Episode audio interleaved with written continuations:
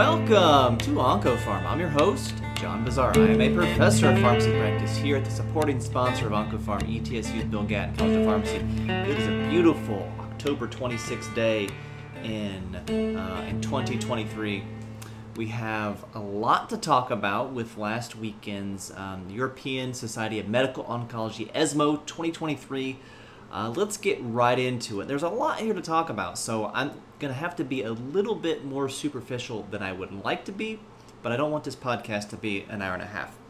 So I want to start with some updated information uh, on Keynote 671, which we talked about uh, last week or, or, maybe sometime in the last month. This is neoadjuvant and adjuvant, which we're going to say perioperative, so on both sides of the uh, operation. Um, for um, pembrolizumab plus chemo in the neoadjuvant setting, and then adjuvant pembrolizumab for resectable non-small cell lung cancer. Again, resectability, somewhat the beauty is in the eye of the beholder there with the fitness of the patient and the disease. What we knew is that Keynote 671 showed event-free survival compared to just neoadjuvant chemo. What we didn't know and what we do now know is there was a, reported improvement in overall survival uh, at at ESMO 21. And what I think is really, you know, this is something that the, you know the key opinion leaders are saying is practice changing uh, for these folks. Um, unfortunately, there are still going to be some people who go down this pathway that don't have the response they need and are not resectable, and then miss out on the potential for definitive chemoradiation and um, chemotherapy. What is really you know fascinating about this is that the um, the overall survival curves separate larger as time goes on. So what I'm going to give you here are overall survival rates for the, the pembrolizumab arm versus the placebo arm at 2, 3, and 4 years. At 2 years, it's 79% versus 74.7%, 71.3 versus 64 at 3 years. Then at 4 years, it's 67.1 versus 51.5. The delta, the difference between those two, goes from 2 to 3 to 4 years from 4.3 to 7.3 to 15.6% as an absolute improvement in four year overall survival. Um, you know, of course, in the publication, you would expect to see a lot of the placebo group getting uh, uh, immune checkpoint inhibitor, um, uh, and maybe, um, you know, we're learning that certainly giving them upfront uh, is better for these folks. The uh, benefit was, uh, or as far as biomarkers go, PD-L 1 a tumor proportion score was enriching with a hazard ratio of 0.55 at greater than 50% PD-L1 expression, 0.69 at 1.49, and then 0.91 uh, at less than 1. So the more PD-L1, the better in this regimen, which is something that, that we all knew. Now, we have uh, also at, at, um, at ESMO was Checkmate 717. This is the nivolumab version of the same study. Uh, showed event-free survival, not yet showing overall survival. There was Aegean, and if it's named after a body of water, like Danube or Caspian or Aegean, you know it's a durvalumab study. Um, very similarly designed study, perioperative durvalumab for resectable non-small cell lung cancer, showing uh, improvement in event-free survival. Uh, the overall survival in their this is published in the New England Journal of Medicine as well. Their um, their hierarchical analysis.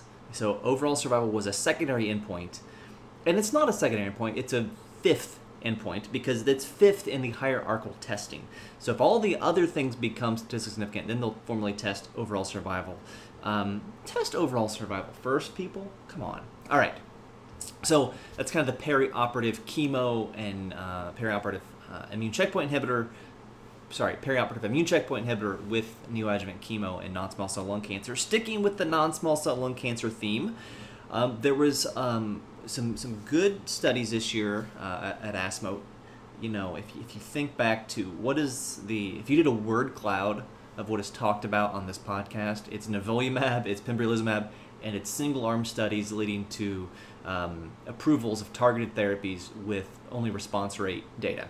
So we now have some comparison. So we have um, uh, Papillon, which is amivantamab plus chemo um, versus chemo alone in non-small cell lung cancer with exon 20 insertion. So these are mutations in exon 20. We know that if you have an activating mutation uh, like an exon 19 and 21, that can lead to constitutive activation of EGFR. These are insertions in exon 20 that actually change the conformation so that the TKI cannot get in there. So our osimertinibs don't work very well in exon 20 uh, insertion mutated non-small cell lung cancer. So amivantamab is a, a monoclonal antibody that, uh, if you again do the Y analogy, uh, if you stand up and put your left and right arm in the air, spread apart, the left arm uh, is an EGFR targeting um, type, and then the right arm is MET targeting.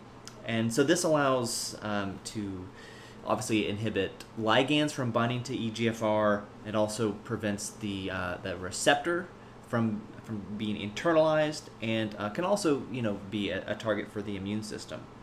Um, we um, you know we know that EGFR mutated non-small cell lung cancer doesn't respond to immune checkpoint inhibitors, and amivantamab had been approved, um, you know, uh, in the past um, in the second line setting, and this is looking at amivantamab plus traditional chemo versus chemo in the first line setting. Now, these patients could get it, could have received an EGFR TKI, but uh, if it didn't work, then they could get randomized to either amivantamab plus, you know, traditional um, traditional chemotherapy, um, or um, just chemotherapy. So, you know, the majority of these patients were Asian, 60% were Asian. Uh, they were almost all adenocarcinomas, as you might expect for an EGFR mutated disease. We see, you know, drastic improvement in progression free survival um, with a hazard ratio of 0.4. Um, with a confidence interval of 0.3 to 0.53, median PFS 6.7 versus 11.4. The curve separates fairly early for PFS and continue to separate even wider and wider. Uh, response rate 73% response rate in the amivantamab chemo arm. Very impressive compared to just 47% with chemotherapy.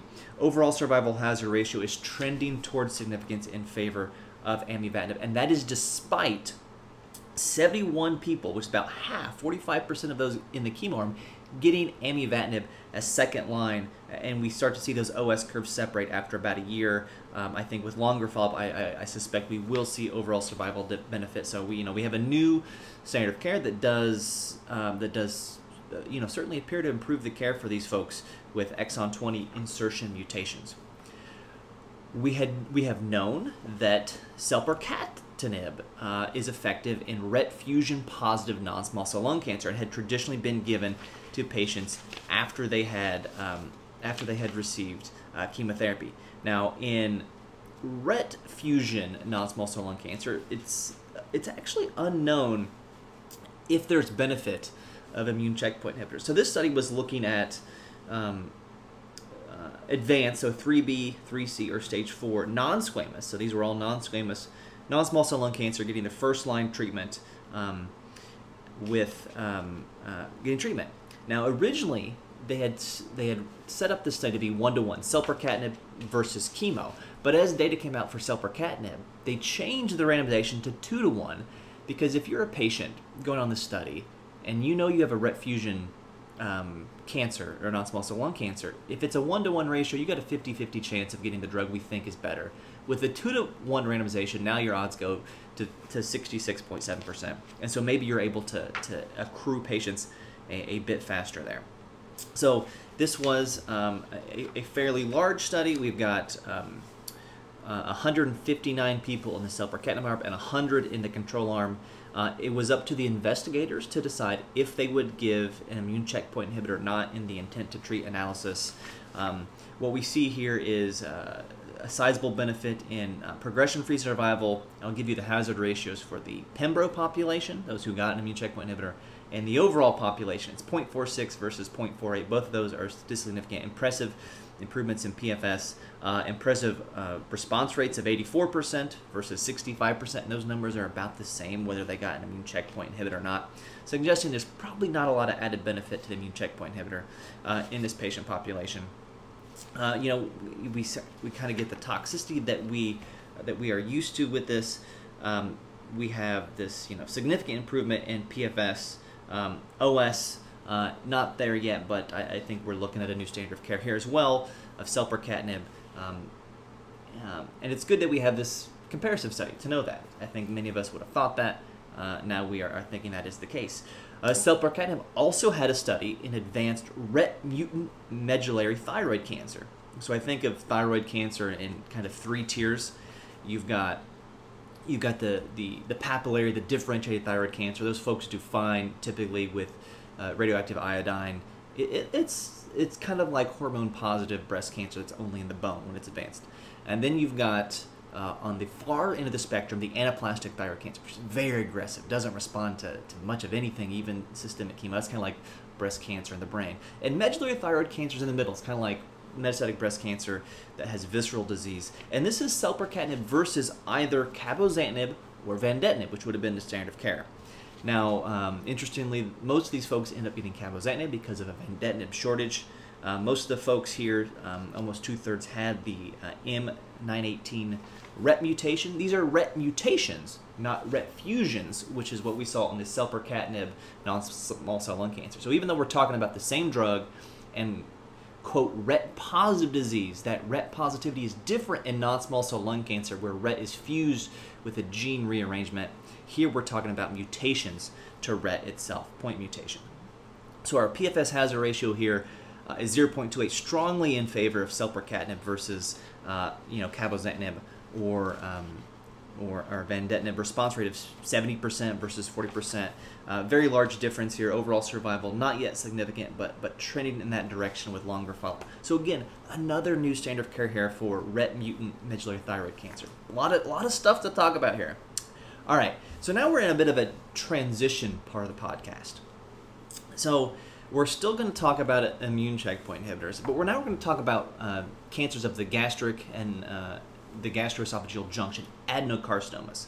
Now, there is a study, Keynote 585, that is taking the same playbook of, of using immune checkpoint inhibitors early in non small cell lung cancer. So, what we knew, say, a year ago at this time is that neoadjuvant immune checkpoint inhibitors plus chemo compared to chemo alone in non small cell lung cancer inc- increased uh, and improved pathologic complete response rate. So, you cut the cancer out, boom, no cancer there in the cells. Wonderful to see, okay? And if there's no cancer in the tumor population that was cut out, there's a good chance that we've also killed everything uh, that may have spread, and that should then translate to event free survival and hopefully overall survival. So, Keynote 585 was perioperative, so neoadjuvant, then adjuvant pembrolizumab in adenos of the gastroesophageal junction or gastric, in uh, statistically significant improvement in pathologic free survival. So, the these drugs are now, you know, they're taking over non-small cell lung cancer, they're going for other cancers. All right, so that's keynote 585. Keynote 859 is the metastatic setting. So this is pembrolizumab plus chemo versus placebo plus chemo in HER2 negative metastatic or advanced gastric cancer. So these are all adenocarcinomas. Uh, they were all HER2 negative, and um, the um, this is not a FOLFOX chemo backbone. This is cisplatin and then the four-day infusion of 5FU. This showed a significant improvement overall survival, which was the intent to treat population, which was everybody. But of course, uh, similar to what we saw with nivolumab plus chemo in this patient population, most of the benefit, some would argue all of the benefit, is in the high PDL1 expression, which is, in this study is the PDL1 composite proportion score of greater than 10, which was 280 patients out of a total of 790. And you can see that the, the hazard ratios in the entire population um, is 0.78, which is statistically significant. The hazard ratio in the CPS PDL1 above 1% is 0.74, so we're getting lower. And the hazard ratio, and these are for overall survival, for the CPS PDL1 greater than 10 or equal to 10, is 0.65, so quite a bit better. Now, of course, when you are looking at everybody, you are looking at a few folks who are negative, a lot of folks who are PDL1 positive, and then a sizable number who are strongly PDL1 positive. And if you are new to the podcast, then this analogy will be new to you, but between Michael Jordan and I, combined, we have won six NBA Finals MVP awards in six tries. We are great. In this scenario, I'm PDL1 negative, adeno of the gastric or GE junction, uh, and Michael Jordan is the PDL1 high expressor, right? So that's a nest, example of a nested analysis. Um, interestingly, and I think wisely, NCCN, our favorite, you know, all the guidelines, they have different grades of recommendations for this patient population: metastatic or advanced adeno, uh, gastric GE junction. Um, with a, for example, it's a category one recommendation, CPS above five rather than five for nivolumab. It's 2B if it's less than that. Um, and Pembro currently is 2A and 2B based on CPS of 10 as a cut point. So not exactly what the um, the FDA label is, uh, and will be, I assume, for pembrolizumab. Okay.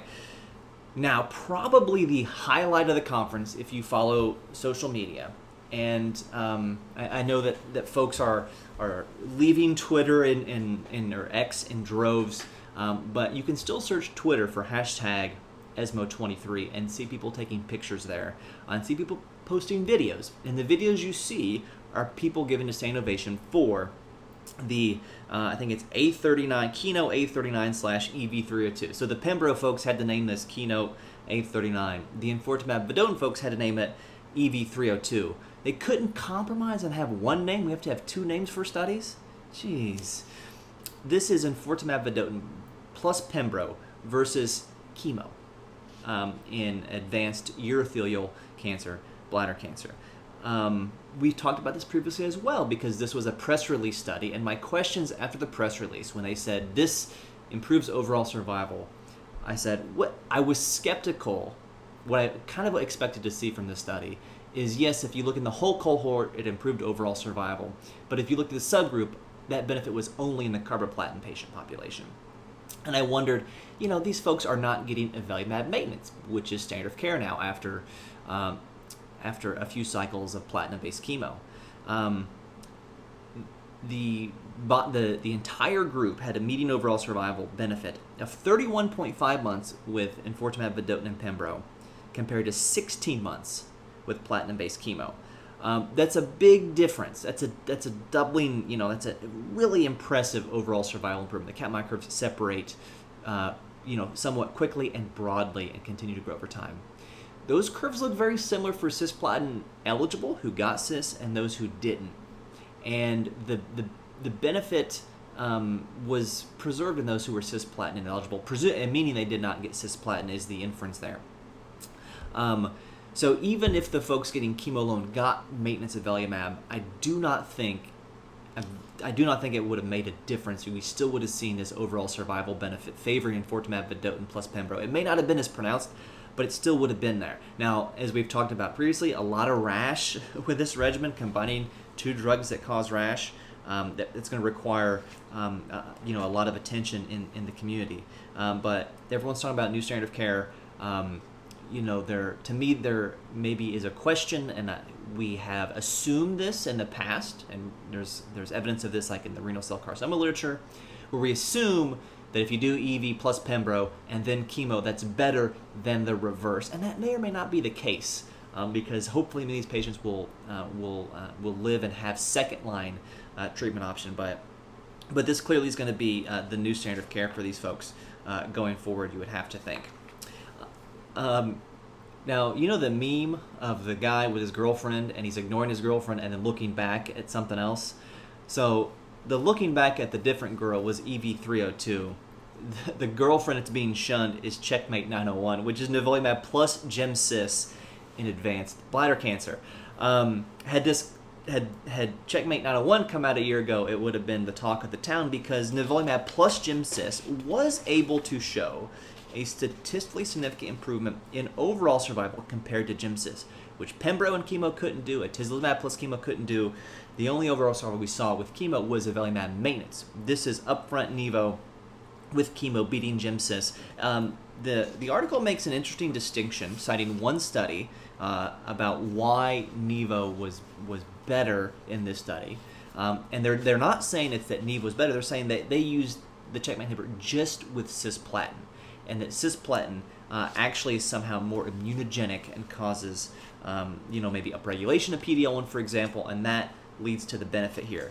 Now, this study is um, really a footnote now, probably in um, in the treatment of, of what we have for um, uh, for uh, advanced urothelial carcinoma, where you're going to see more and more people now getting first line EV Pembro um, instead of uh, checkpoint inhibitor plus chemotherapy, um, and then you'll get uh, presumably chemotherapy in the in the second line setting.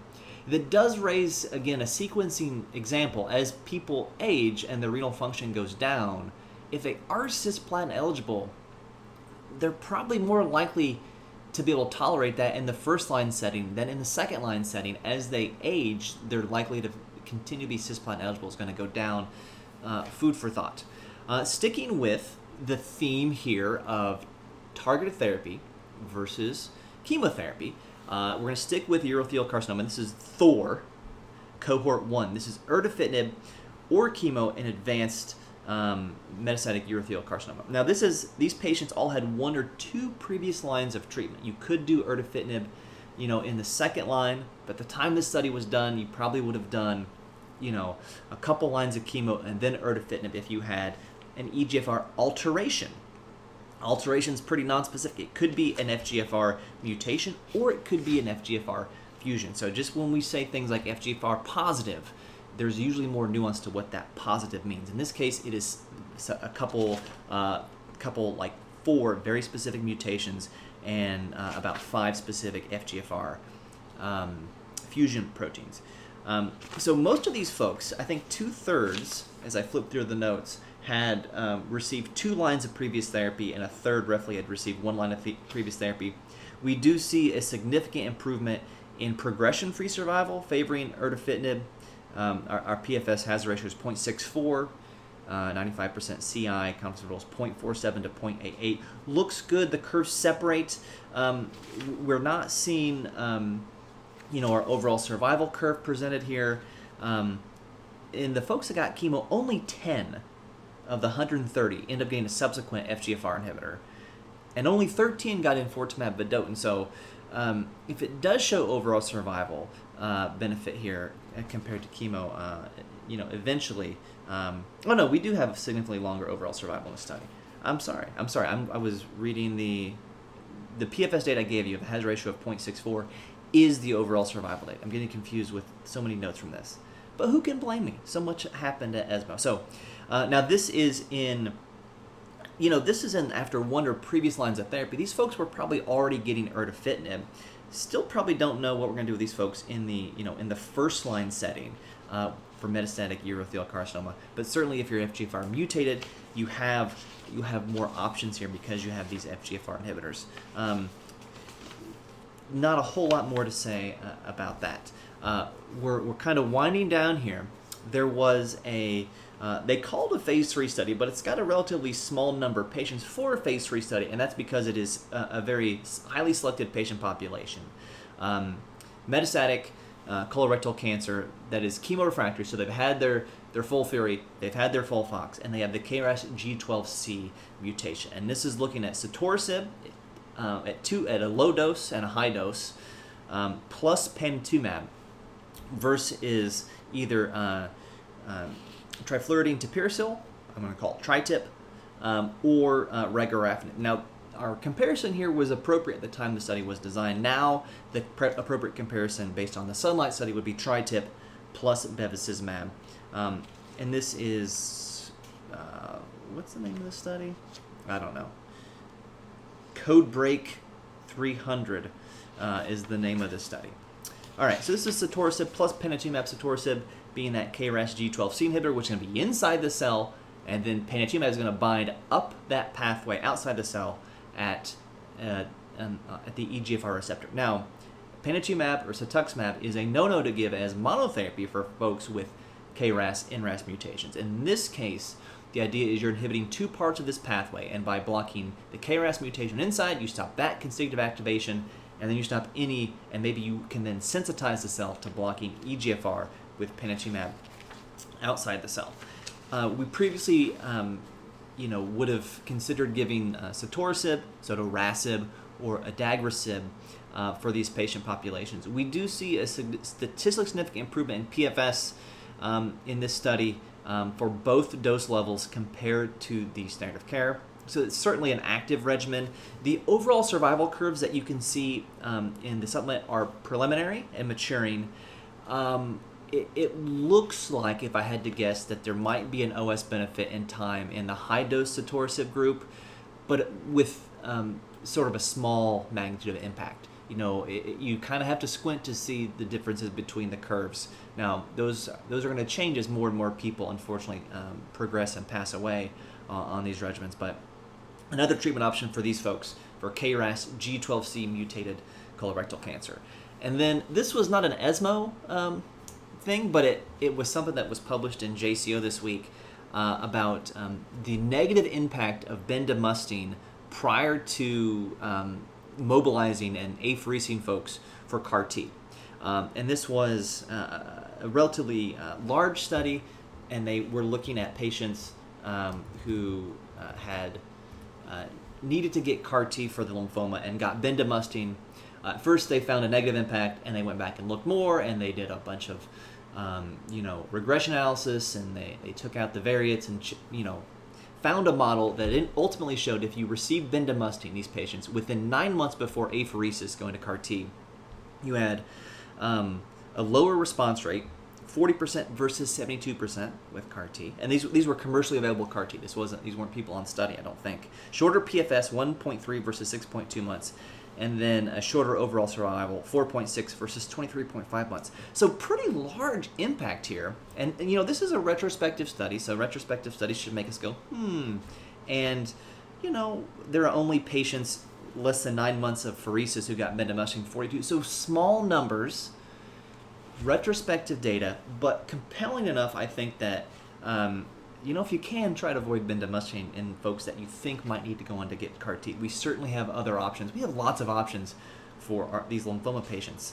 Uh, we have lots of traditional chemotherapy options. Okay, so that is what I have from an ESMO and bendamustine uh, wrap up. Uh, oh, one last one last ESMO study to talk about. This is uh, uh, the gynecologic oncology group 3047. If I'm if I'm looking reading my notes right, that's a GOG study plus key and it's got two names. So GOG 3047, Keynote A18. So you know that this is a pembrolizumab study. This is advanced cervical cancer, but not metastatic. These are the folks that we can cure with um, weekly cisplatin and chemoradiation. And this is pembrolizumab plus cis-RT versus cis-RT. Two-year PFS benefit here, 67%, 67.8 versus 57.3. That's a pretty sizable impact, a delta of about 10%. That is statistically significant. OS maturing. Uh, would expect to see that hopefully in the next year. So we might have a new standard of care on our hands uh, for uh, advanced cervical cancer as well. Again, the immune checkpoint inhibitors moving further and further forward in the lines of treatment.